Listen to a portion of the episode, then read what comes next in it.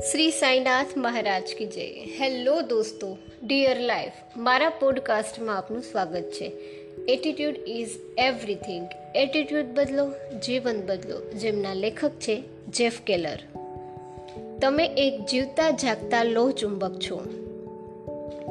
સફળતાની ચાવી સી છે? શા માટે અમુક લોકો સફળ થાય છે ને બીજાઓ નિષ્ફળ જાય છે?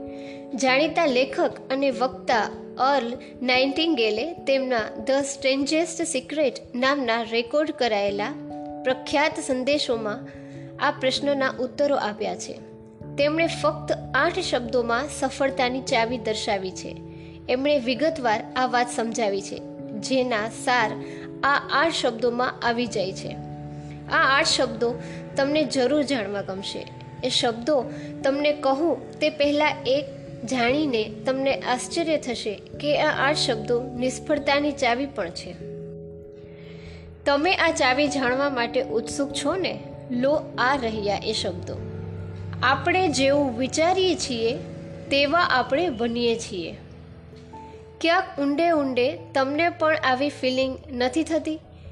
તેમના સંશોધન દરમિયાન અલ નાઇટિંગલને જાણવા મળ્યું કે તમામ મહાન લેખકો, ફિલસૂફો અને ધર્મગુરુઓ એ વાતમાં સહમત થાય છે કે આપણા વિચારો જ આપણા કાર્યોને નક્કી કરે છે.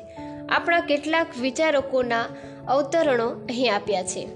નેપોલિયન હિલે કહ્યું હતું, આપણું મન જે વિચારે છે અને જેમાં માને છે, તે એ સિદ્ધ કરી શકે છે. બાઇબલ કહે છે કે જેવી તમારી શ્રદ્ધા હશે, તેવા તમે બનશો. માણસ પોતાના દિલમાં જેવું વિચારે છે, એવો તે હોય છે. જો તમે માની શકતા હો, તો બધી જ વસ્તુઓ શક્ય છે. રાલ્ફ વાલ્ડો એમસન વળી એમ કહે છે કે માણસ આખો દિવસ જેવું વિચારે છે, તેવો તે બને છે.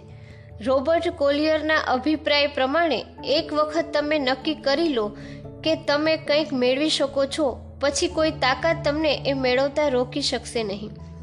અંતે હેનરી ફોર્ડના એ પ્રખ્યાત શબ્દો, તમે કરી શકો એમ માનતા હો અથવા નહીં કરી શકો તેમ માનતા હો, બંને વખત તમે સાચા છો.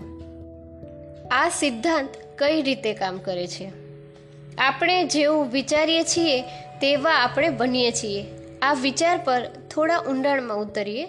જો તમે કોઈ વિશિષ્ટ ગોલ વિશે વિચાર્યા કરશો, તો તે ગોલ પ્રાપ્ત કરવા માટે તમે પગલાં લેશો. ધારો કે કોઈ વ્યક્તિ એમ વિચારે કે વર્ષે દહાડે દસ લાખ રૂપિયા કમાવાની આવડત ધરાવે છે, તો કોઈ જીવતા જાગતા ચુંબકની પેઠે તે એવા કામ કે જોબને પોતાની તરફ આકર્ષશે કે જે તેને આ રકમ કમાવામાં મદદ કરે.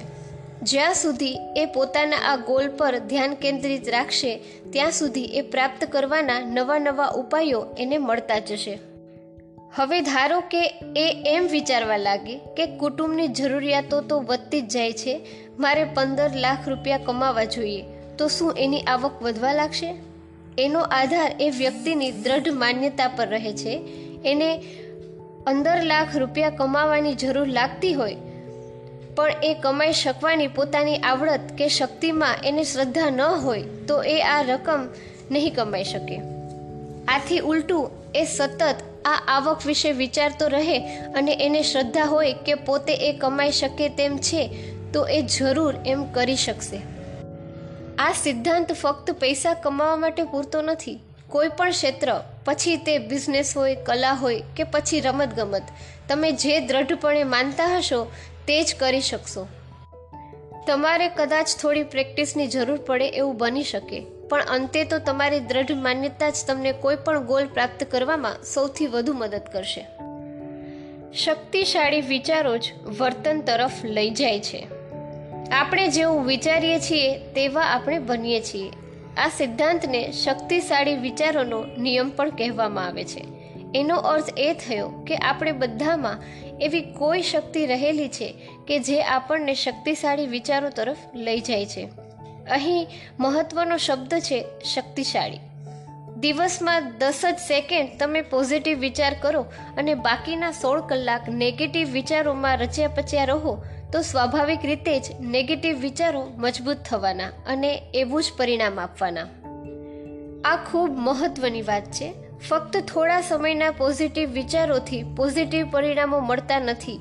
જે રીતે વજન ઉતારવું હોય તો શિસ્તબદ્ધ રીતે અને સારા એવા સમય માટે ડાયટિંગ કરવું પડે છે. તે જ રીતે લાંબા સમયના અને દ્રઢ પોઝિટિવ વિચારો જ ધાર્યું પરિણામ આપે છે. એક્સરસાઇઝ માટે પણ આ જ સાચું છે. તમે અઠવાડિયે એકાદ વખત અને એ પણ થોડી મિનિટો માટે જ એ કરીને ફિટનેસ ન મેળવી શકો. તમારે આ જ રીતે ત્યાં સુધી પોઝિટિવ વિચારો કરતા રહેવું જોઈએ, જ્યાં સુધી એ આદત ન બની જાય. તમારા જીવનમાં કયા વિચારો શક્તિશાળી છે એ વિશે થોડા ઊંડાણમાં જાઓ. આ વિચારો તમને મદદરૂપ થાય છે કે પછી તમારી પ્રગતિમાં બાધારૂપ બને છે એ જુઓ.